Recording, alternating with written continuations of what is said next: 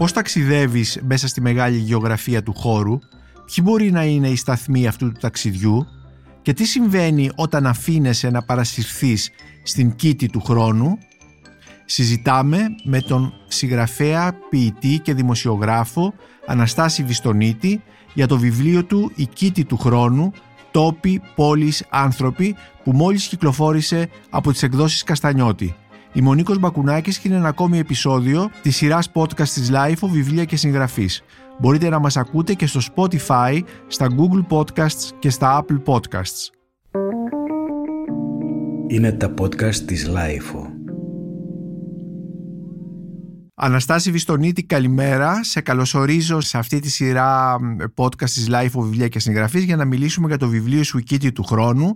Σε ευχαριστώ για αυτή την τηλεφωνική συνομιλία. Εσύ βέβαια βρίσκεσαι σε... Εγώ βρίσκομαι στο κέντρο της Αθήνας, αλλά εσύ βρίσκεσαι από ό,τι ξέρω σε πολύ πιο ωραίο και δροσερό περιβάλλον. Είσαι νομίζω κάπου στην Κορώνη, αν δεν απατώμε. Καλημέρα Νίκο. Πραγματικά βρίσκομαι στην Κορώνη στην ακτή Ζάγκα που είναι από το πίσω μέρος της πόλης, ακριβώς μπροστά στη θάλασσα. Οπότε ακούω εγώ τον ήχο των κυμάτων, που είναι πολύ ελαφρά βέβαια. Ε, Αυτός είναι ο ήχος της αιωνιότητας. Ο ήχος της αιωνιότητας. Τι ωραίο. Και η κορώνη, ναι, μπορούμε να πούμε σε σχέση. Ή ο ήχος του χρόνου, όπως λέει ο Μαντοκτάν. Διαλέγεται και παίρνει. Και η κορώνη, επειδή μιλάμε για το βιβλίο σου Κίτη του χρόνου, Τόποι, Πόλεις, Άνθρωποι, που ουσιαστικά είναι ένα βιβλίο ε, ανθρωπογεωγραφίας θα έλεγα ε, είναι πολύ σημαντική γιατί στη μεγάλη βενετσιάνικη οδό, θαλάσσια οδό που ξεκινούσε από τη Βενετία ε, και έφτανε στην Ανατολική Μεσόγειο η Κορώνη ήταν ένα σημείο κομβικό γιατί από εκεί χώριζαν οι δρόμοι ο ένας πήγαινε προς την Κωνσταντινούπολη και ο άλλος πήγαινε προς τους Άγιους Τόπους επομένως ε. είσαι, συζητάμε όντας εσύ σε ένα πολύ κομβικό σημείο στην κήτη του χρόνου ή στην, ε, στην, στα κύματα της θάλασσας. Ε, τι είναι λοιπόν το βιβλίο σου «Η του χρόνου, τόποι, πόλεις, άνθρωποι» που μόλις κυκλοφόρησε από τις εκδόσεις Καστανιώτη; Το βιβλίο είναι, μερικοί θα το χαρακτήριζαν υβριδικό. Βέβαια αυτή είναι μια ε, παλιωμοδίτικη προσέγγιση της λογοτεχνίας της φωτογραφίας. Ε, θα έλεγα ότι είναι εν μέρη χρονικό ζωής. Είναι ένα κομμάτι αυτοβιογραφίας βέβαια.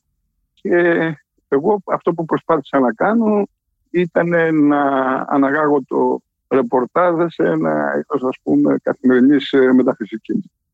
Βέβαια είναι ένα βιβλίο ε, ταξιδιών θα λέγαμε και ας μην παρεξηγηθούμε με αυτή τη λέξη που μας μεταφέρει σε διάφορους χώρους ε, πραγματικούς οι οποίοι όμως έχουν τη δική τους μυθολογία. Γιατί πριν απ' όλα πρέπει να πούμε στους ακροατές του podcast ότι είσαι ένας μεγάλος ταξιδευτής. Έχεις ταξιδέψει και έχεις γράψει επίσης για πάρα πολλούς χώρους. Ας πούμε λοιπόν πώς ξεκινάει, ποιος είναι η πρώτη, ο πρώτος σταθμός σε αυτό το βιβλίο. Είναι θα έλεγα ένας σταθμός που δεν έχει σχέση άμεσα με σένα αλλά με τον παππού σου. Είναι δηλαδή μια καταγωγή κατά κάποιον τρόπο που ε, φαίνεται ότι σε σφραγίζει και λογοτεχνικά. Ε, είναι ο χώρος της Ανατολικής Θράκης και γενικότερα της περιοχής της Μαύρης Θάλασσας, του Εύξηνου Πόντου, έτσι δεν είναι; Ναι, αυτό είναι η αφετηρία του βιβλίου, είναι από εκεί βέβαια, αλλά ναι, είναι... Ο παππούς σου από πού καταγόταν, Αναστάση; Ε, ο παππούς μου καταγόταν από την Ρεδεστό. Ο ένας παππούς μου και ο άλλος ε, από κάπου εκεί κοντά. Ο ένας ήταν ε, πατρίκιος, ήξερε πέντε γλώσσες, είχε μια τεράστια περιουσία την οποία την έκασε βέβαια. Και ο άλλος ήταν αγράμματος. Τώρα το πώς υπεθεριάσανε είναι η προσφυγιά τους έφερε κοντά. Από εκεί προκύψαμε εμείς. Και έτσι περιγράφεις το χώρο μέσα στον οποίο ζούσε ο παππούς σου. Ναι, είναι το στοιχείο του νερού παίζει έναν βασικό ρόλο ε, στο βιβλίο. Είναι η θάλασσα, είναι το, το νερό γενικότερα, αλλά είναι ε, ε, και τα ποτάμια τα οποία έχουν σημειακό χαρακτήρα. Μέσα στα κείμενα είναι ο Μισισιπής, είναι ο Νίλος, είναι ο Ίστριλο και ο Χάτσον στη Νέα Υόρκη. είναι όλα αυτά. Και πώς συνδέονται και με τις αναμνήσεις της παιδικής μου ηλικίας και όλα αυτά προσπάθησα να τα δέσω για να φτιάξω αυτό το, το βιβλίο. Στηρίζω εν παρόδο όμως ότι τα πέντε από τα εννιά κεφάλαια ε, κατατέθηκαν σε μικρογραφία βέβαια υπό μορφή ρεπορτάζ στο Δήμα. Και αυτά ήταν ο, ο πυρήνας πάνω στον οποίο εγώ δούλεψα αργότερα και έγραψα τα υπόλοιπα κείμενα. Δηλαδή το κομμάτι για τα, τα κύματα της Μαύρης Θάλασσας, η θαλασσοπορία τέλος πάντων, δημοσιεύτηκε σε ένα αρκετά μεγάλο ρεπορτάζ στο βήμα και μετά από τρία-τέσσερα χρόνια, όταν βρισκόμουν στο Ελσίνκι, μπήκα σε ένα βιβλιοπωλείο και πήρα το βιβλίο του Άσερσον για τη Μαύρη Θάλασσα. Και το βράδυ, διαβάζοντας το ξενοδοχείο, ανακάλεσα όλο αυτό το ταξίδι που είχαν πραγματοποιήσει 400 άνθρωποι, αν μπορείς να φανταστείς, συγγραφείς από 30 χώρες, ε, σε αυτή την ε, απίστευτη θαλασσοπορία, η οποία είχε πάρα πολλά ενδιαφέροντα πράγματα και σε σχέση με αυτά τα οποία είδαμε και κυρίως όμως η, η σχέση με το παρελθόν, με τον χρόνο των πραγμάτων, με τους ανθρώπους πάνω στο πλοίο. Δηλαδή αυτή ήταν μια πολυεθνική βαβέλ μέσα στην οποία έθεσε κανείς το ερώτημα να ανακαλύψει τον εαυτό του. Και εγώ επειδή είχα ε, βιώματα άμεσα από την οικογένειά μου, τα έβλεπα τα πράγματα κάπως διαφορετικά σε σχέση με, το, με, με αυτά που βλέπανε άλλοι. Πώς τα έβλεπες δηλαδή εσύ; Τα έβλεπα ε, με το δικό μου πρίσμα, το ελληνικό, δηλαδή ε, το πρίσμα το οποίο είχε βιωματικό χαρακτήρα αφενός και η συσσωρευμένη γνώση ε, από τους ανθρώπους μας που πέρασαν από εκεί. Ε, τους δικούς μας ανθρώπους ή στην οικογένειά μας ή στου γνωστούς μας κλπ. Και αυτό ήταν που με ενδιέφερε από την αρχή ως το τέλος αυτό το βιβλίο. Δεν ήθελα δηλαδή να είναι απλώς ένα πέρασμα. Ήθελα να είμαι εγώ τοποθετημένος μέσα σε αυτό το πέρασμα και, εν πάση περιπτώσει, η, η συνείδηση την οποία κουβαλάω, ελληνική κατεξοχήν νομίζω, να περάσει μέσα στο βιβλίο. Και δεν είναι μόνο κατεξοχήν το βιογραφικό κομμάτι, τα κύματα της Μαύρης Θάλασσας, αλλά και στα υπόλοιπα κείμενα. Ναι. Δηλαδή, Στη Μαύρη Θάλασσα, δηλαδή, ποιο είναι το, αυτό, το στοιχείο που βρήκες στο δικό σου, ας πούμε, το ελληνικό ή το οικογενειακό; Ναι, ήταν το στοιχείο της αποκοπής, το στοιχείο της ε, εξορίας, το στοιχείο της προσφυγιάς, αλλά και οι μνήμες που κουβαλάει κανείς, οι οποίες ε, έχουν ένα ταυτοτικό χαρακτήρα στη μετέπειτα ζωή του. Δηλαδή, οι άνθρωποι οι οποίοι ξεριζώθηκαν από αυτά τα μέρη, οι δικοί μας άνθρωποι, μεταφέρανε και στις επόμενες γενιές, μέχρι και τη δική μου τουλάχιστον, αυτές τις μνήμες και αυτά τα βιώματα με τα οποία σε μεγάλο βαθμό μεγαλώσαμε. Και ειδικά στη Βόρεια Ελλάδα, όπου εγώ γεννήθηκα και μεγάλωσα, αυτά ήταν πάρα πολύ έντονα. Και στην πόλη, στην Κομωτινή δηλαδή όπου γεννήθηκα, και στα χωριά. Ε, και τα κουβαλήσαμε. Τα κουβαλήσαμε βιωματικά και συνειδητοποιήσαμε τη σημασία τους βέβαια όταν ενηλικιωθήκαμε. Διότι όταν είσαι παιδί, ε, άλλα πράγματα σε ενδιαφέρουν. Από όλη αυτή την, ε, την διαδρομή σου, Αναστάση, έχεις ζήσει βέβαια πολλά χρόνια και έξω από την Ελλάδα και μάλιστα τα τελευταία πρόσφατα, ε, από ό,τι ξέρω, εγκατέλειψες εντός εισαγωγικών τη χώρα και εγκαταστάθηκε στη Λιουμπλιάνα στη Σλοβενία όπου έζησες νομίζω δύο χρόνια και υπάρχει και ένα, ναι, κομμάτι, ναι, ένα κομμάτι για τη Σλοβενία ε, μέσα, στην, ε, μέσα στο βιβλίο σου. Μίλησέ μου για αυτή σου την, ε, την απόφαση να φύγεις από τη χώρα. Οφειλόταν στην, στην κρίση εδώ, οφειλόταν στο κλίμα που υπήρχε; Η απόφαση ήταν, ε, πάρθηκε το 1995, διότι ήμασταν σε ένα καθεστώς απόγνωσης, όπως θυμάσαι. Το, 2015 και Το 2015, ναι. Είμαστε σε ένα καθεστώς απόγνωσης εκεί, να περιμένουμε στις ουρές για να πάρουμε 60 ευρώ και ξέρω εγώ. Και όλα αυτά τα οποία δεν θέλω να τα θυμάμαι καθόλου. Αλλά πήρα την απόφαση να φύγω για ένα διάστημα και κανόνισα με την εφημερίδα να πάω ε, ανταποκριτή ε, στην ε, κεντρική Ευρώπη. Και διάλεξα την Λουμπιάνα, διότι είχα δεσμούς αλλά και διότι γεωγραφικά είναι ε, σε πολύ κεντρικό σημείο και η πόλη και η χώρα. Ε, αυτή ήταν η μία αιτία. Η άλλη αιτία ήταν ότι ήθελα να ζήσω νοερά το χρονικό, ηθολογικό φυσικά, της επιστροφής των αργοναυτών. Διότι όλοι ξέρουμε πώς πήγαν ε, οι αργοναύτες μπήκαν στη Μαύρη Θάλασσα, αλλά γίνεται ελάχιστη συζήτηση για το πώς επιστρέψαν. Πώς επιστρέψαν; Και είναι συναρπαστικό. Τι σχέση έχει η Σλοβενία με τους αργοναύτες, Η Σλοβενία ε, από τους Ρωμαίους. Ε, το αρχαίο της όνομα, το ρωμαϊκό, ήταν ε, Ιουλία Έμονα, δηλαδή Αιμονία. Δηλαδή αυτή ήταν μια πόλη στη Θεσσαλία, κοντά στην Ιωλκό και λέγεται το εξής ότι οι αργοναύτες επιστρέψαν μέσα από τους ποτάμιους δρόμους. Από το Δούναβι, μπήκανε στο Σάβα και από το Σάβα μπήκανε στο ποτάμι που διασχίζει τη Λιουμπλιάνα που λέγεται Λιουμπλιάνιτσα. Λοιπόν, εκεί φτάνοντας έξω από τη Λιουμπλιάνα λέγεται ότι υπήρχε ένας δράκος. σε ένα βάλτο έξω από την Λουκιάνα, δεν άφηνε κανένα να περάσει. Και οι αργοναύτες αποφάσισαν να περάσουν εκεί το χειμώνα. Ο Δράκον ε, εμφανίστηκε κάποια μέρα στον καταβλισμό τους και τους έκαψε όλα τα κτίσματα τα οποία είχαν φτιάξει ε, αυτό με τις, ε, με τις φλόγες που έβγαζε. Και τότε είπε ο Ιάσον τι θα κάνουμε. Και έφυγε ο Δράκος. Και του είπε η Μύδια εδώ μαζί. Και μπήκανε σε μία βάρκα και αρχίσαν να, να κάνουν βόλτες στο, στο Βάλτο. Και όταν φτάσανε σε ένα μέρος στο οποίο τα δέντρα ήταν καμένα κλπ. Βρήκανε το, το λιμέρι του δράκοντα. Ε, πλησίασαν, έβγαλε, ο, δράκον, ο δράκον κοιμόταν. Έβγαλε ο Ιάσον το ξύφος, αλλά δεν μπορούσε να διαπεράσει τις πολίτες. Ήταν, είχε ο δράκον και μίλια του είπε πάρε αυτές τις αλυσίδες και δέσε του τα σαγόνια.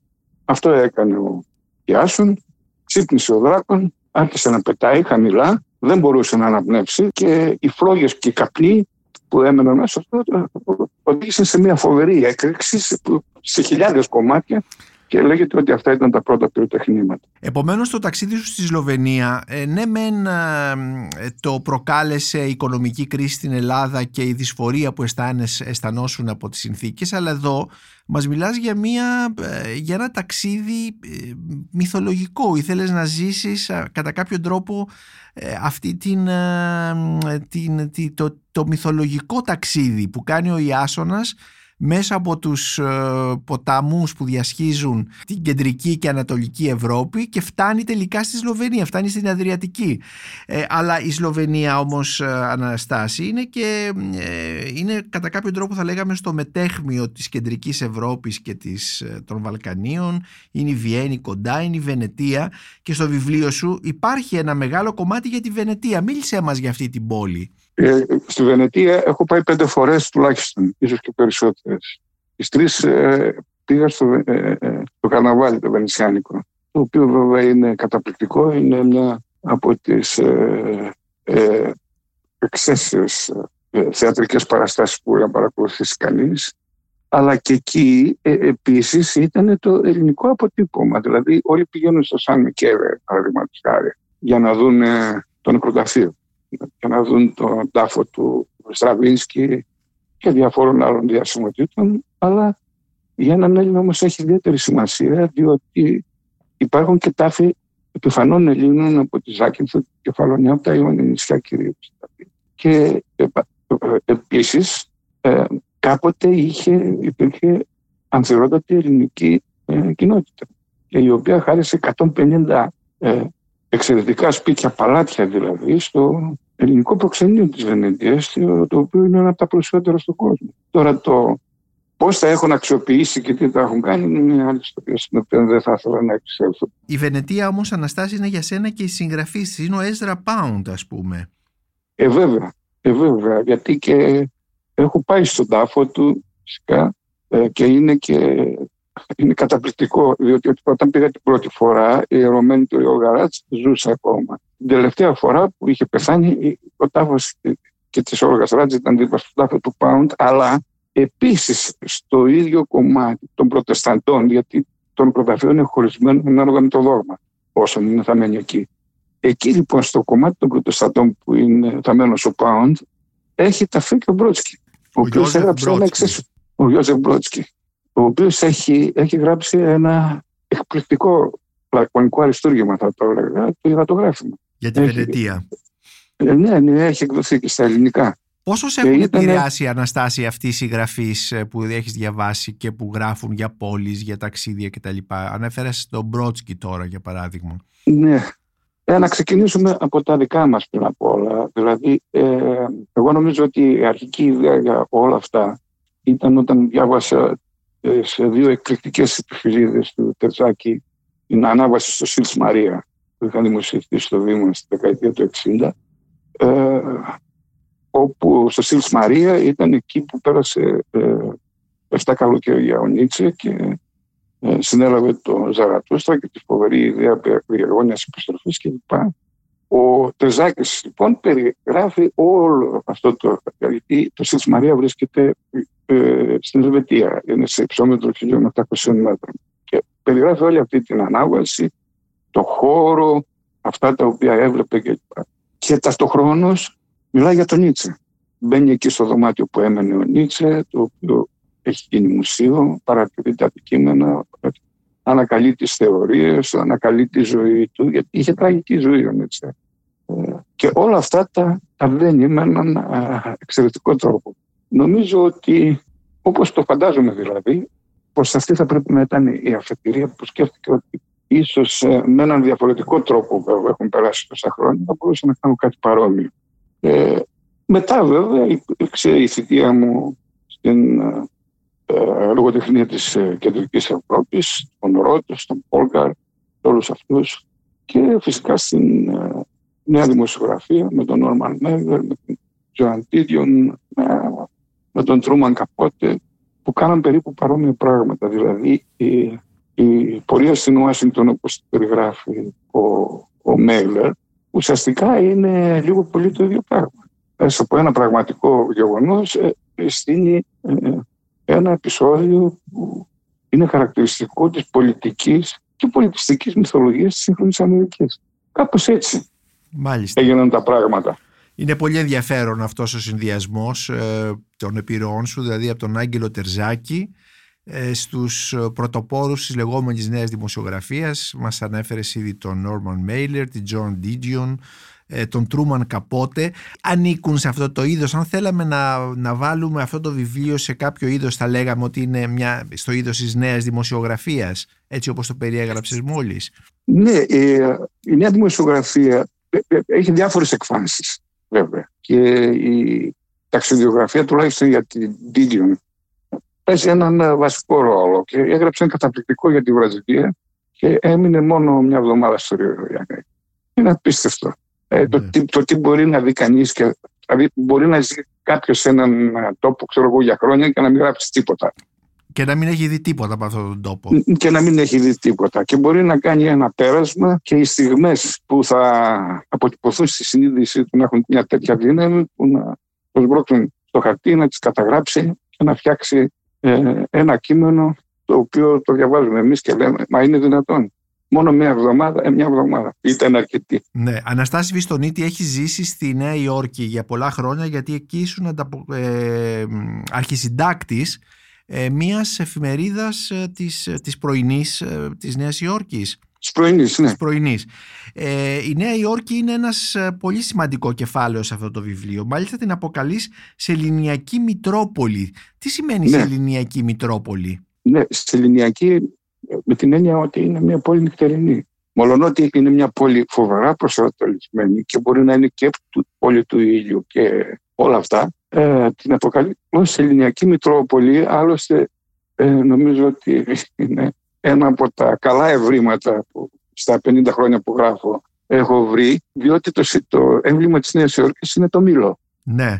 Το μήλο στην αρχαία ελληνική μυθολογία είναι έμβλημα νυχτερινό. Και αν κανείς το κόψει εγκάρσια, θα βρει πέντε μαύρους σπόρους. Αυτούς τους πέντε μαύρους σπόρους, εγώ κάνω μια μεταφορά στα πέντε διαμερίσματα της Νέας Υόρκης. Και ε, σε ένα κομμάτι εκεί υπάρχει ε, ένα είδος επίκλησης που χρησιμοποιώ. Κατά το παράδειγμα του Ντοσπάσου στο USA, που είναι ξεκινώ με το Manhattan, μετά πηγαίνω στο Queens, μετά από το Queens πάω στο Bronx, μετά από το Bronx στο Staten Island και μετά στο Brooklyn και έτσι κλείνει όλη αυτή η ιστορία. Αλλά οι μαύροι, αυτοί οι σπόροι στο μήλο, εάν τους ενώσει κανείς, σχηματίζει ένα ε, πεντάκτηνο άστρο, το οποίο είναι ε, στην ελληνική μυθολογία συμβολίζει το άστρο της αυγής και της, ε, και της νύχτας τον Οσφόρο, που είναι βέβαια η Αφροδίτη. Δηλαδή διαβάζεις, ε, την, ε, μάλλον γράφεις για τη Νέα Υόρκη μέσα από μυθολογικό, ναι, ναι, αστρολογικό ε, ναι. πρίσμα, έτσι. Θα έλεγα μέσα από, την, από τη δική μου την, ε, ας το πω την ελληνική σύλληψη. Πώς την, επίσης ναι. η Νέα Υόρκη έχει και άλλα ελληνικά χαρακτηριστικά σημαντικά. Όπως; Ένα τα οποία είναι η πολεοδομία. Ε, το Μανχάταν, μιλάμε για Νέα Υόρκη, Νέα Υόρκη, όπως το λένε και οι Αμερικανοί. Που είναι το Μανχάταν. Το Μανχάταν στην άκρη του που ήταν η πόλη των Ευρωπαίων ε, των Ολλανδών δηλαδή, όταν λέγανε ο Άμστερνταμ, Θυμάσαι, έχεις πάει τόσες φορές. Ναι, το νέο Άμστερνταμ, ναι, ναι. Ναι, όλο είναι μικρά μικρά δρομάκια. Όταν μπήκαν οι Αμερικανοί, τραβήξανε τις μεγάλες λεωφόρους ω έξω από το, από το Μανχάταν και μετά τους κάθετου δρόμους και μετά τραβήξανε και την διαγώνιο. Το Broadway. Δηλαδή την Broadway. Broadway. Δηλαδή Broadway τι είναι, είναι η διαγώνιος είναι το υποδάμιο, το υποδάμιο σύστημα υποδάμιο σχήμα. σχεδιασμού των πόλεων. Ναι, ναι, ναι. Είναι, είναι το, το πολυδρομικό μοντέλο δηλαδή είναι από τον υπόδαμο. Δηλαδή είναι η πιο ε, ελληνική αυτά... πόλη του κόσμου όσον αφορά το σχεδιασμό. Αυτό όπως καταλαβαίνεις με συγκίνησε τρομερά. Επίσης όπως είναι γραμμένο αυτό το κομμάτι είναι, εγώ το θεωρώ ότι είναι ένα ένα jazz κομμάτι. Jazz γιατί, γιατί έχει μουσική, γιατί όταν λέμε όπως λέμε σήμερα είσαι γιατί, jazz. Γιατί το λέω jazz. Αν δει κανείς το, το Manhattan, θα πάρει δηλαδή την βυσινή γραμμή που πάει στο Queens και δει το Manhattan από μακριά, θα δει την κορυφογραμμή των ουρανοξυστών να ανεβοκατεβαίνει. Αυτή η, η αντίστοιξη είναι εντυπωσιακή και παραπέμπει νομίζω στο, τουλάχιστον στη δική μου συνείδηση, στη δική μου ευαισθησία, πες το, ναι. όπως θέλεις. Ε, παραπέμπει στη, στη jazz, παραπέμπει στον bebop. Στον bebop. Ε, ναι, ναι. Και θυμάμαι όταν άκουγα δίσκους του, του, του Γκυλέσπη, αυτή την εικόνα είχα. Είχες την εικόνα. Και μετά... Ναι. Τον ορίζοντα των λέω, ουρανοξυστών που εκκινείτο σαν μετά, μια παρτιτούρα μουσικής bebop. Μετά ε, ε, ξέρεις ότι αυτή στη jazz είναι και η, η στιγμή. Παίζει έναν ε, βασικό ρόλο και με διαφορετικές συγχορδίες και όλα αυτά. Δηλαδή, ε, πώς θα αντιλαμβάνει το καθένα. Ε, προσπάθησα αυτό το πράγμα να το περάσω στη γλώσσα. Γι' αυτό και το κομμάτι για τη Νέα Υόρκη, που είναι ένα κομμάτι πάρα πολύ πυκνό, έχει σημεία στα οποία η, η γραφή πηγαίνει στην ευθεία και υπάρχουν και σημεία στα οποία η γραφή ανεβαίνει. Πολύ ωραίο είναι αυτό που λες, αλλά βεβαίως η jazz υπάρχει και σε ένα άλλο κομμάτι του βιβλίου σου που αφορά στη Νέα Ορλεάνη.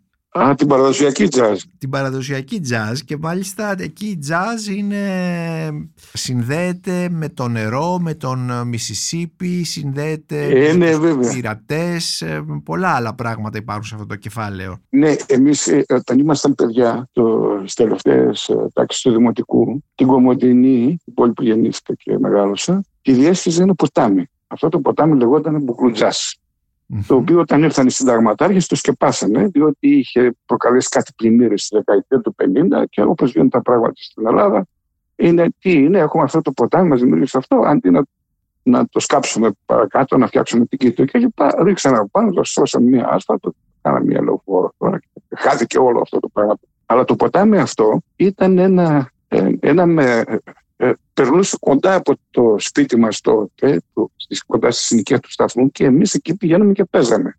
Είχαμε τη συμμορία μας, είχαμε το κρυστήγετό μας και φυσικά είχαμε και το, τον Πετροπόλεμο και τις φωμαχίες με τα παιδιά της άλλης γειτονιάς της Ρέμβης. Και αυτά γινόταν πάνω στη γέφυρα που ε, ε, του Μπουκλουτζά, τον οποίο το λέγαμε ο Μισισιπής. Ο δικός μας Μισισιπής. Επομένως, έχεις μεγαλώσει στις όχθες του Μισισιπή, της Κομωτινής. Το Μισισιπή της Κομωτινής, που ήταν ένα ποτάμι βέβαια βρώμικο, αλλά δεν έχει σημασία. Είναι ο τύπος, ε, και έτσι αρχίζει αυτό το κομμάτι και το, το οποίο αποτελείται από ενάριθμα ε, υποκεφάλαια. Εκεί λοιπόν ε, μαζί με έναν φοβερό συμμαθητή ονόματι Τρίφωνα διαβάζαμε πάνω σε μία μουριά ε, την ιστορία του Ζαν Λαφίτ στα κλασικά εικονογραφημένα. Ε, και το κομμάτι τελειώνει ότι δεκατόσα χρόνια αργότερα θα κατέβαινε από τη Νέα Υόρκη στη Νέα Ορλέν να δω το πραγματικό Μισισίπι. Και πάμε στο πραγματικό Μισισίπι και σε αυτά τα οποία έζησα εκεί πέρα, στο φοβερό εστιατόριο του Αντουάν, τις συζητήσεις, τη μυθολογία γύρω από το Λαφίτ, το πώς βοήθησε το στρατηγό Τζάξον να κατατροπώσουν από κοινού τους Άγγλους, πώς ξαναπέρασε στην πειρατεία, διάφοροι μύθοι που κυκλοφορούσαν και όταν πήγα ε, στο Μουσείο Λαφίτ και είδα το πορτρέτο του, ήταν καταπληκτικό. Δηλαδή κρατούσε ένα κανοκιάλι, φορούσε επενδύτη, ναυτικό και όπως τον είδα και είδα και το μουστάκι του. Και, θυμήθηκα αυτόν τον συμμαθητή μου του Τρίφωνο, ο οποίος έλεγε όταν μεγαλώσει θα αφήσει μουστάκι σαν του Λαφίτ και θα γίνει και αυτός πειρατής. Και έτσι κλείνει όλη αυτή η ιστορία. Αλλά εκεί. Είναι καταπληκτικό πάντως να γράφεις για τη Νέα Ορλεάνη ξεκινώντας από τον Μισισιπή που δεν υπάρχει πλέον της Κομωτινής. Ναι, ναι. Ε, από τα κλασικά εικονογραφημένα, τις, ε, αναφορές των, ε, τις πρώτες αναφορές που βρίσκεις στα κλασικά εικονογραφημένα και μετά πώς ε, βρίσκεις, ανακαλύπτεις τον πραγματικό τόπο, τη Νέα, Ιωάννη, τη Νέα Ορλεάνη, τον ε, Ναι, ναι. Λαφίτ, τον, ε, τους πειρατές, ε, το Μισισιπί, χωρίς όμως να βγάζεις απ' έξω τον δικό σου πραγματικό Μισισιπί που είναι αυτός ο βρωμοπόταμος που τώρα δεν υπάρχει Ναι, πλέον ναι. στην Κομωτινή. Εδώ ένα από τα, ε, μια από τις φράσεις οι οποίες με παρακολουθούν είναι ε, από τον ε, Εξυπηρή που λέει ότι όπως κανείς κατάγεται από μια χώρα έτσι και εγώ κατάγομαι από τα παιδικά μου χρόνια. Αυτό βέβαια δεν πρέπει να οδηγήσει στην αισθηματολογία και αχ τι ωραία που ήταν τότε γιατί η δεκαετία του 50 που ήμουν εγώ παιδί δεν ήταν καθόλου ωραία στην ελληνική επαρχία και ορισμένα πράγματα ε, μου προκαλούν ακόμα και σήμερα απέχθεια που τα θυμάμαι. Εντάξει, δεν, είναι- Ναι, αλλά δεν, η- ε, η- δεν οριοποιώ κάτι. Ναι. Αλλά η παιδική μας ηλικία δεν είναι νοσταλγία, είναι, μ, ε, είναι αυτό που λένε είναι η πατρίδα μας. Είναι δηλαδή εκεί που αποκτάμε τα πρώτα ερεθίσματα, που κάνουμε τις, ε, φανταζόμαστε τον κόσμο, οπότε σε αυτό επιστρέφουμε, όχι σε κάποια νοσταλγία. Είναι βέβαια, γιατί, αλλά η Νέα Ορλεανή ήταν και ένα σωρό άλλα πράγματα. Δηλαδή ε, ήταν το εστιατόριο του Αντουάν. Τι ήταν ο Ε, Αντουάν. Ο- το εστιατόριο ήταν η οικογένεια Αντουάν. Είναι το παλιότερο στις Ηνωμένες Πολιτείες. Ε, γαλλικού τύπου εστιατόριο. Τότε μου στήχησε και μια περιουσία για να φάω στο Αντουάν. Και τι ήταν έφαγες, καταπληκτικό. τι έφαγες; Α, φάγαμε σούπα από αλιγάτορα, φάγαμε Κρεολική Καθώς. κουζίνα με γαλλικές επιρροές. Η σούπα από αλιγάτορα. Πώς είναι ο αλιγάτορας; Είναι σαν ψαρόσουπα. Α, σαν ψαρόσουπα, ε. Ε, έχει πάρα πολύ ενδιαφέρον. Και είχε και μια φοβερή βιβλιοθήκη με βιβλία μαγειρικής, Μμμ. την οποία παρακάλεσα να μου τη δείξουν. Τα 400 τόμοι κάθισα και τα, τα σκάλισα λιγάκι. Εκεί ε, και κάπισα και ένα πουρο και ήρθε περίληπο τον Καρσόνη και μου είπε δυστυχώς δεν είναι κουβανέζικο εξαιτίας του άθλιου εμπάρκου αλλά έχει, τα φύλλα του καπνού έχουν παραχθεί στην Ονδούρα από, με σπόρους, με ίδιους σπόρους και σε ίδιο κλίμα και με, τις, ε, με τα αντίστοιχα πόρα που, που γίνονται στην, Στην Κούβα. Κούβα. και ε, ήταν όλη αυτή η ιστορία. Βεβαίως έχει σημασία, αλλά ε, για- δεν γράφω για το καρναβάλι της Νέας Ορλεάνη, γιατί γι' αυτό κατέβηκα. Ε, για το Μαρτιγκρά. Είναι πιο Καρναβάλι της ενδιαφέρον Νέας όμως Όρλεανας που είναι- για, για, να, για να, να μάθουμε για τη σούπα από αλιγάτορα. Ναι, ναι, αυτό ήταν το ένα. Και βέβαια η επίσκεψη στο Preservation Hall, που ήταν ένα μικρό δωμάτιο, χωρούσε με τη βία 30-40 ανθρώπους, όπου έπαιζε η παλαιότερη ε, jazz μπάντα της πόλης, η Preservation Hall, και η μουσική ήταν όλη γέρη, πάνω από 80 ετών. Αλλά ήταν καταπληκτικό, διότι κατά την παράδοση η jazz γεννήθηκε εκεί. Και κάθε βράδυ ήμουν εκεί πέρα. Αναστάση, το νερό είναι πολύ σημαντικό στο βιβλίο σου και ιδιαίτερα τα ποτάμια, έτσι, αναφέρθηκες ήδη στην παιδική σου εμπειρία, στο παραπόταμο αυτό, μάλλον σε αυτό το ξεροπόταμο της ε, Κομωτινής, μετά πήγαμε στο Μισισίπι. Ε, στο βιβλίο σου βέβαια υπάρχει ένα καταπληκτικό κομμάτι για τον Νείλο, έτσι δεν είναι; Ναι, βέβαια. Ναι, βέβαια. Αυτό ήταν, ε, ήταν μια επέκταση του ρεπορτάζ που είχα κάνει, ένα μεγάλο ρεπορτάζ στην εφημερίδα, όταν με έστειλε να καλύψω ένα, ένα γεγονός ε, πολύ σημαντικό, ότι οι Αιγύπτιοι σχεδιάζαν την εκτροπή του Νείλου, ο οποίος θα έβγαινε, θα ξεκινούσε από τη λίμνη Νάσερ και θα έβγαινε κοντά στην Αλεξάνδρεια, στη θάλασσα. Το σχέδιο τελικά δεν υλοποιήθηκε διότι έγιναν χιλιάδιο, ήταν ο ε, ο εμφύλιος στο Σουδάν που κόπηκε η χώρα στα δύο, ας πούμε, είναι ένα θέμα για το οποίο δεν μιλάει κανένα σήμερα. Και η ιδέα ήταν η εξής, ότι ο Νείλος εκατομμύρια χρόνια πριν από την εμφάνιση του ανθρώπου δεν κυλούσε στη σημερινή του κήτη, αλλά σε μία άλλη, την οποία είχε μείνει ε, ένα, ένα μικρό αυλάκι. Αυτό το αυλάκι λοιπόν θα το σκάβανε ε, σε βάθος και θα μεγάλο και εκεί από τη λίμνη Νάσερ η οποία έχει 20 πάνω από 300 χιλιόμετρα. Μπαίνει και μέσα στο Σουδάν. Τη δημιούργησε το φράγμα του Ασουάν. Θα φτιάχναν ένα φοβερό εργοστάσιο το οποίο θα ανέβαζε τα νερά σε ένα ύψος 15 μέτρων και θα, τα- θα τα έριχνε στον Νότιο Νείλο. Ήταν ένα έργο φαρανονικών Φαρανονικό, διαστάσεων ναι. όπως το είχαν ε, συλλάβει τότε. Δηλαδή πρόεδρος ήταν θυμάμαι ο Μουμπάρακα. Και η εφημερίδα μου έστειλε να το καλύψω, διότι ήταν, θα γινόντουσαν 24 καινούργιες πόλεις και η χώρα σκόπευε να πάρει, να πάρει γη από την έρημο μέσω του Νείλου, μέσω του νερού. Ε, αυτό δεν έγινε. Αλλά το, ο Νείλος είναι, είναι το ποτάμι. Και το, σχετικό, το κομμάτι για τον Νείλο, στο βιβλίο το κεφάλαιο για τον Νείλο, έχει τίτλο εκεί του χρόνου που δίνει το, τον τίτλο σε, σε όλο το βιβλίο, διότι το ποτάμι και ο χρόνος όπως το ε, συνδυάζει ο Ηράκλητος παραδείγματος χάρη, είναι δύο φορές το, το, ίδιο ποτάμι, δεν περνάς, δεν διασχίσεις τον ίδιο ποταμό. Δηλαδή, και αν η κήτη του χρόνου είναι, ε, κάνουμε, να το δούμε στο επίπεδο της αλληγορίας, είναι η κήτη ενός ποταμού. Που το ποτάμι έχει συμβολική σημασία σε ένα πολύ μεγάλο μέρος της ε, λογοτεχνίας, αλλά σε μένα είναι και η βιωματική σχέση.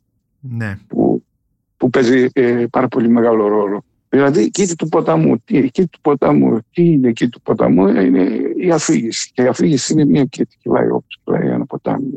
Κάπως έτσι.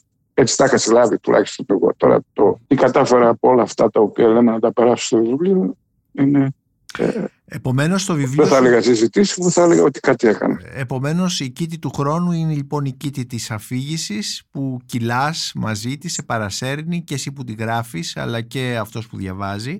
Και ο Νίλος ε, ουσιαστικά επειδή έχει όλη αυτή την. Ε, είναι ένας αρχαίος ποταμός, πολιτισμοί έχουν αναπτυχθεί στις όχθες του και εσύ όμως ασχολείσαι με ένα, στο βιβλίο σου με μια, κάτι που πάει να προσβάλλει τον ήλιο έτσι δεν είναι να τον εκτρέψει δηλαδή να τον βάλει σε μια πώς λοιπόν μπορεί να γίνει αυτό το πράγμα δηλαδή μπορεί... αυτό, αυτό ήταν το σχέδιο ναι. και φαίνεται ότι θα αντιμετωπίσαν τε, τεράστιες δυσκολίες γιατί, γιατί το, το σχέδιο εγκαταλείφθηκε βέβαια Αυτά μιλάμε για τη δεκαετία του 90, το 56-97. Ε, τότε ε, μπορούσε κανείς να το, τα συζητήσει. Ε, χρήματα δεν υπήρχαν. Ε, ε βέβαια, ήλπιζαν ότι ο αραβικός κόσμος θα αποφάσισε να επενδύσει πετροδολάρια στο έργο και το, ήταν, το κόστος του υπολογίζαν στα 100 δισεκατομμύρια δολάρια. Δεν έγινε ποτέ. Αλλά ήταν και μία αφορμή για μένα, διότι το Κάιρο έκανα διάφορες τρέλες, τι οποίες ε, τις έχω κόψει. Έχω κάνει διάφορες τρέλες στη ζωή μου στα μέρη τα οποία πέρασα. Εδώ διέσχισα όλη την έρημο της Λιβύης. Ε, και μάλιστα πρόσφατα και πιστεύω πρόσφατα, ναι. στον πόλεμο. Ε, ναι, ναι, και ίσως ναι. και να κινδύνευσες φαντάζομαι. Είδα ανθρώπους να σκοτώνονται μπροστά μου. Ναι. ναι. αλλά αυτά δεν τα κάνω πια. αυτό ήταν πριν από πέντε χρόνια. Ναι η τελευταία φορά. Δεν τα κάνεις γιατί, γιατί μεγάλωσες; Ε, ναι, έχω αρχίσει και φοβάμαι. ε, θα σου πω, αλλά στο Κάιρο πήγα στα νεκροταφεία του Κάιρο. Πήγα ε, στο μέρος που ζουν οι Ζεμπαλίν, να, να δεις ανθρώπους να ζουν μέσα στα σκουπίδια, ολόκληρα χωριά, μέσα στους σκουπιδόλοφους, να μην μπορείς να σταθείς από την πρόμα. Ε, είχα διάφορες ε, ε, συζητήσεις με έναν ε, ε, γνωστό Αμερικανό δημοσιογράφο από τη Washington Post που είχε έρθει ε, απεσταλμένο από τη Washington Post εκεί και είχαμε μια πολύ μεγάλη συζήτηση στο ξενοδοχείο για όλα αυτά. Έχουν, έχουν περάσει μέσα στο, στο βιβλίο σου. Και στο βιβλίο. Και ειδικά σε αυτό το κεφάλαιο είναι η ιστορία της κοπέλας με συνόδευο που είχε σπουδάσει στην Αγγλία γνώρισε τον ε, πρώην άντρα της, ο οποίος ήταν ε, μουσουλμάνος και αρχιτέκτονας στο επάγγελμα. Και όσο ήταν στην Αγγλία ήταν με λιγάλα. Και μετά αποφασίσαν να παντρευτούν και λέει και για χάρη του έγινα μουσουλμάνα. Και μόλις κατέβηκε να ζήσει μαζί τους στο Κάιρο, θέλησε να του φορέσει σαν τώρα. Και αυτή αρνήθηκε και την έκτισε από τρεις μήνες σε ένα δωμάτιο και δεν μπορούσε να μιλήσει με κανέναν. Και νόμιζε ότι θα παραφρονήσει και τελικά υποχώρησε και πήρε Της έδωσε διαζύγιο, γιατί η γυναίκα δεν μπορεί να βάλει διαζύγιο αν ο άντρας δεν το θέλει. Σύμφωνα με την σχετική νομοθεσία της Αρία. Ναι, ναι, ναι, με βάση του ιερού νόμου. Με βάση της Σαρία. Δηλαδή. Και μια μέρα που ήμασταν και περπατούσαμε στον ήλιο μαζί με ένα ε, άλλο παιδί που συμμετείχε στη Γαλλική Αποστολή, ήταν πάρα πολύ ωραία, γιατί ήταν η, η γειτονιά που μένουν διπλωματική. Είναι η ωραιότερη συνοικία του Καΐρου, πάνω στον ήλιο. Λοιπόν, και περνώντας ήταν μια παρέα, καθόταν σε ένα παγκάκι και περνώντας εμείς, κάτι είπαν και γέλασαν. Και η κοπέλα τους απάντησε σε άπλα στα αραβικά βέβαια. Και μετά άρχισαν να μιλούν η νεαρή οργισμένο τόνο. Γιατί λέω τι σου είπαν; Και μου λέει πρώτα κάτι σεξουαλικά κατανόμαστε. Μετά τα σεξουαλικά κατανόμαστε, όταν η κοπέλα τους απάντησε σε άπτα στα αραβικά, μίλησαν, τους απάντησαν και αυτοί σε οργισμένο τόνο ε, και τη ρώτησα τι σου είπαν; Και λέει ότι εφόσον ο προφήτης μιλάει αραβικά, εσύ γιατί μιλάς τη γλώσσα των απίστων. Η κοπέλα είχε ένα τεράστιο σταυρό γραμμασμένο από το λαιμό της και της λέω με αυτό το πράγμα που κρέμεται από το λαιμό σου, πώς και δεν γέρνεις; μου, λέει, μου λέει, Α, το κάνω για να τους τη πάω. Ε, λέω και δεν φοβάσαι; Μου γυρίζει και μου λέει, γυρίζει και μου λέει, Να φοβάμαι, εδώ ζω. Είναι ένας άλλος κόσμος, ίσως μια άλλη κοινωνία. Και αν σκεφτείς ότι ο μέσος όρος ζωής στην Αίγυπτο είναι τα 55 χρόνια. Με την ιστορία αυτή που μας λες Αναστάση πρέπει να παρατηρήσω ότι όλες σου ιστορίες παρόλο που αναφέρονται σε χώρους, σε τόπους, σε πόλεις, Βενετία, Νέα Ορλεάνη, Νέα Υόρκη, ε, σε Κωνσταντινούπολη και τα λοιπά, έχεις και κεφάλαιο για, για αυτές τις πόλεις, ε, είναι ουσιαστικά ανθρωποκεντρικές, υπάρχουν ανθρώπινες ιστορίες και ουσιαστικά ε, ναι, μέσα από τις ανθρώπινες ιστορίες μας μιλάς για, για τους χώρους, στη γεωγραφία. Έτσι δεν είναι; Έχει έναν ανθρωποκεντρικό χαρακτήρα το βιβλίο από την αρχή ως το τέλος, βέβαια. Ε, και υπάρχουν πολλές ενσωματωμένες ιστορίες μέσα στην αφήγηση. Ε, πέραν των δικών μου ε, αντιδράσεων ε, σε αυτά τα οποία βλέπω, αισθάνομαι, θυμάμαι. Υπάρχουν και οι άνθρωποι που περνούν, ε, που είναι ε, ουσιαστικά γνωρίσματα του τοπίου Γι' αυτό και, και ο υπότιτλος. Το πολλοί άνθρωποι. Οι άνθρωποι ενεργοποιούν τα πάντα και τα κτίσματα και τα, το φυσικό τοπίο ε, ή αν θέλεις και τις ε, ιστορικές μνήμες, το παρελθόν, το παρόν και, και το μέλλον ως ένα, ως ένα βαθμό. Ε, το ζήτημα είναι πώς θα προσεγγίζει κανείς όλα αυτά και το είδος και ο βαθμός της ευαισθησίας που διαθέτει σε κάθε δεδομένη στιγμή για να τα μεταφέρει την αίσθηση που κάνουν ή το τι, πώς αποτυπώνονται στη συνείδησή του πρωτίστως. Και από εκεί και πέρα και στην ευαισθησία του και στις ε, μνήμες που κουβαλάει και στον τρόπο με τον οποίο ε, ε, συγκρίνει πράγματα και σε ό,τι αφορά τον ίδιο και σε ό,τι αφορά ε, αυτά που του λένε οι άλλοι. Ε, όλα αυτά για να τα συνδυάσει κανείς δεν είναι καθόλου εύκολο. Δεν είναι καθόλου εύκολο, νομίζω... γι' αυτό θεωρώ ότι είναι ένα επίτευγμα το βιβλίο σου. Αλλά Αναστάσια, σου κάνω τώρα την τελευταία ερώτηση. Ε, ε, ε, Βεβαίως είπαμε ότι είναι ανθρωποκεντρικές οι ιστορίες σου, αλλά κυριαρχούν οι πόλεις, οι χώροι κτλ. Υπάρχει όμως και ένα κεφάλαιο που είναι αφιερωμένο σε έναν άνθρωπο, τον Νικόλαο Κάλλας τον οποίο μπορεί πολλοί φαντάζομαι τους ακροατές να μην γνωρίζουν. Ε, εσύ όμως τον γνώρισες, ο Νικόλαος Κάλλας. Τι ακριβώς είναι ο Νικόλαος Κάλλας και πώς μπαίνει μέσα σε, αυτή σε αυτό το βιβλίο; Ο Νίκος ο Κάλλας ήταν ε, ε, ένα, ένας πολύ σημαντικός σταθμός στη ζωή μου. Τον ε, γνώρισα, θεωρώ αυτόν τυχερό. Το γνώρισα, που το συναναστράφηκα, που συνδεθήκαμε, που και με τίμησε και με την αγάπη και τη φιλία του βέβαια ε, το θεωρώ πάρα πολύ σημαντικό. Γιατί ο Νίκος Κάλλας ήταν ένας αθρύλος. Το ότι εμείς ε, στην Ελλάδα ένα μεγάλο μέρος δεν το γνωρίζει από τους αναγνώστες ή με τους ανθρώπους που ασχολούνται με τα ε, θέματα κουλτούρας είναι λίγο ντροπή. Τι ήταν ο Νικόλαος Κάλλας; Ο Νικόλαος Κάλλας, ο ποιητής, ο πρωτοπόρος, ο ανατροπέας, ένας άνθρωπος ο οποίος ε, για πρώτη φορά έφερε στην Ελλάδα τα καινούργια ρεύματα την περίοδο του Μεσοπολέμου. Ήταν ε, από μεγαλοαστική οικογένεια. Ο πατέρας του ήταν ένα είδος ε, εφοπλιστής, θα έλεγα, της εποχής. Ήταν καταγόταν από τη Σύρο. Για ένα εκπληκτικό σπίτι, όπως εκπληκτικό ήταν και το σπίτι που είχε στην Ουδάλο Πεκή, σε ένα τριώρο κλασικό κολονάκι. Είχε και μια τεράστια περιουσία ανάμεσα ε, στα άλλα και το, το, το κτίριο πολυκατοικίας στην οποία ε, από κάτω είναι το Jimmy's Corner. Αυτό ήταν η ιδιοκτησία του Νίκου. Ένας σπίτι τη άλλα τα οποία βέβαια όλα τα, τα ξεπούλησε σιγά σιγά. Εσύ τον γνώρισες όμως στη Νέα Υόρκη, έτσι δεν είναι; Εγώ τον γνώρισα στη Νέα, γνώρισα στη Νέα Υόρκη σε μεγάλη ηλικία. Είχε περάσει τα 70, είχε αρχίσει να έχει προβλήματα υγείας, αλλά συνδεθήκαμε. Είχα την τιμή Είχαμε τη, τη Μαρία μας κάτι στο σπίτι του. Στο σπίτι του γνώρισα πολύ σημαντικούς ανθρώπους. Δηλαδή τη Γιουρσενάρα παραδείγματος χάρη. Τη γνώρισα εκεί, ήταν πολύ φίλη. Ποια αν είπες, δεν ακούστηκε; Τη Γιουρσενάρα. Α, τη Γιουρσενάρα. Γιουρσενάρα. Ναι, ναι. Τη Γιουρσενάρα τη γνώρισα εκεί. Δηλαδή αυτό ήταν τρία-τέσσερα χρόνια πριν πεθάνει. Είχε περάσει εκεί γιατί έμενε στο Μέιν πάνω. Ναι, σε ένα νησί Ε, του ναι. Μέιν. Ναι. και ήταν περαστική από τη Νέα Υόρκη, την ε, γνώρισε εκεί, γνώρισε, μας γνώρισε τη μεγαλύτερη καλερίστα στη Νέα Υόρκη, Μάριον Γκούτμαν.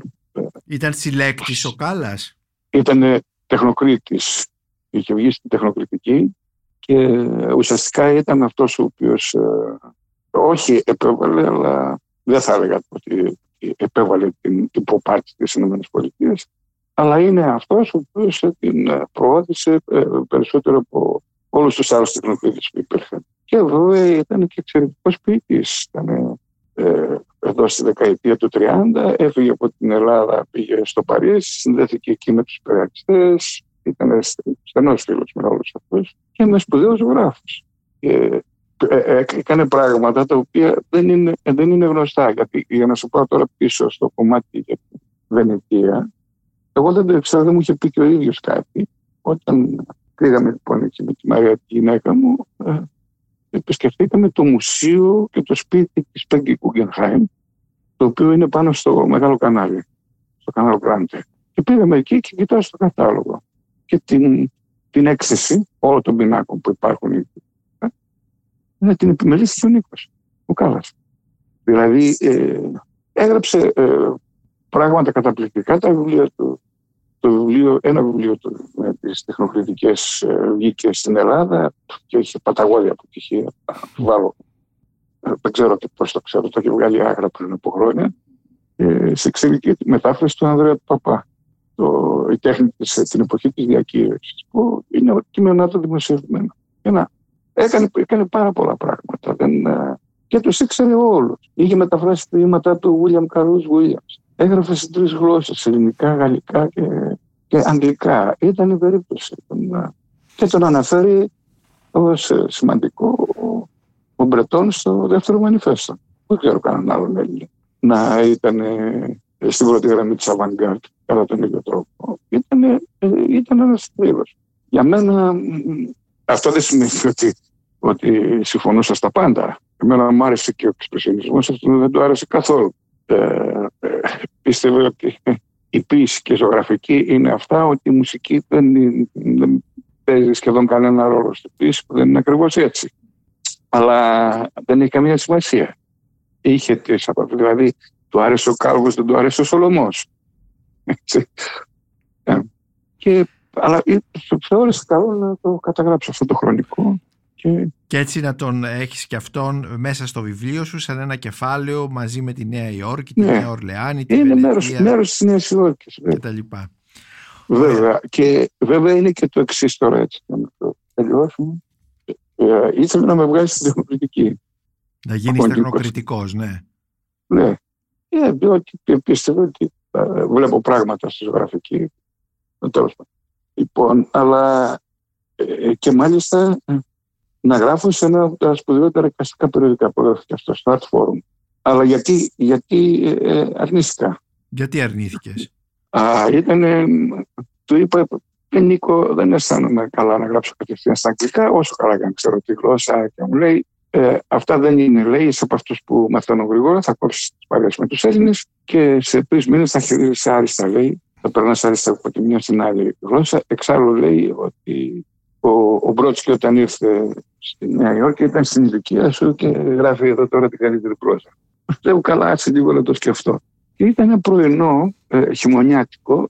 Το, ε, εμείς μένουμε στο Jackson Heights, στο Queens, στο άλλο διαμέρισμα. Μετά από εμείς εκεί.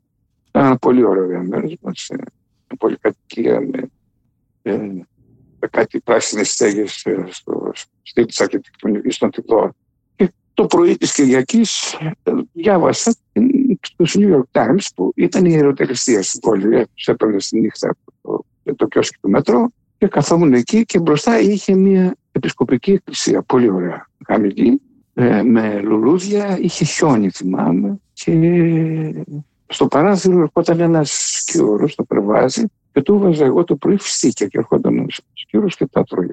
Και εκεί που διάβαζα αυτό και σκεφτόμουν την πρόταση του Νίκου, λέει, α, α, και βλέπω ξαφνικά τέσσερις γέρους να κάνουν τον περίπατό τους στο χιονισμένο πεζοδρόμιο. Ένας από, αυτούς, από αυτούς ήταν ε, ο Τόμ, τώρα το επώνυμο του δεν το θυμάμαι, που έμενε πάνω από εμά, τον όροφο πάνω από εμά. Και είχε προβλήματα ε, στο περπάτημα και χρησιμοποιούσε ένα πι. Ο περίπατός του ήταν ένα τετράγωνο, γιατί ήθελε να μένει μόνος του και δεν ήθελε να μπει στο γεροκομείο που ήθελαν να το βάλουν τα παιδιά. Και προτιμούσε αυτό το πράγμα. Και τον είδα εκεί και μετά μου ήρθαν στο νου μου, ήρθαν στο νου μου εικόνες από τα προτεσταντικά κημητήρια που βλέπεις πώς είναι η στρατιωτική παράθεση πέρα των τάφων. Και είπα, εγώ δεν θα μείνω σε αυτή τη χώρα ούτε υπό την απειλή Και σηκώθηκα, πήγα στο τηλέφωνο και είπα, τον Γκάλα, ευχαριστώ πολύ για την πρόταση, αλλά καλύτερα όχι. Δεν μου είπε τίποτα. Μου είπε μόνο καλά, έλα αύριο να σε δω. και δεν, έμεινε εκεί. Ωραία. Θέλω να πω δηλαδή, αυτό για να σου δώσω μια αίσθηση της ε, οικειότητας που είχαμε μεταξύ Λοιπόν, Αναστάση Βιστονίτης, σε ευχαριστώ πάρα πολύ για αυτή τη συζήτηση που έγινε με αφορμή το βιβλίο σου «Οικίτη του χρόνου, τόποι, πόλεις, άνθρωποι» που κυκλοφορεί από τις εκδόσεις Καστανιώτη. Ελπίζω να, να είπαμε και τίποτα ενδιαφέρον, δηλαδή εγώ να είπα τίποτα ενδιαφέρον. Σε έκανες πολύ ωραία. Είπες, μην ανησυχείς. Σε χαιρετώ. Γεια. Είμαι ο Νίκος Μπακουνάκης και ήταν ένα ακόμη επεισόδιο της σειράς podcast της LIFO βιβλία και συγγραφής με καλεσμένο σήμερα τον ποιητή, συγγραφέα, δημοσιογράφο και μεταφραστή Αναστάση Βιστονίτη για το βιβλίο του «Οικίτη του χρόνου, τόποι, πόλεις, άνθρωποι» που κυκλοφορεί από τις εκδόσεις Καστανιώτη. Μπορείτε να μας ακούτε και στο Spotify, στα Google και στα Apple Podcasts. Είναι τα podcast της LIFO.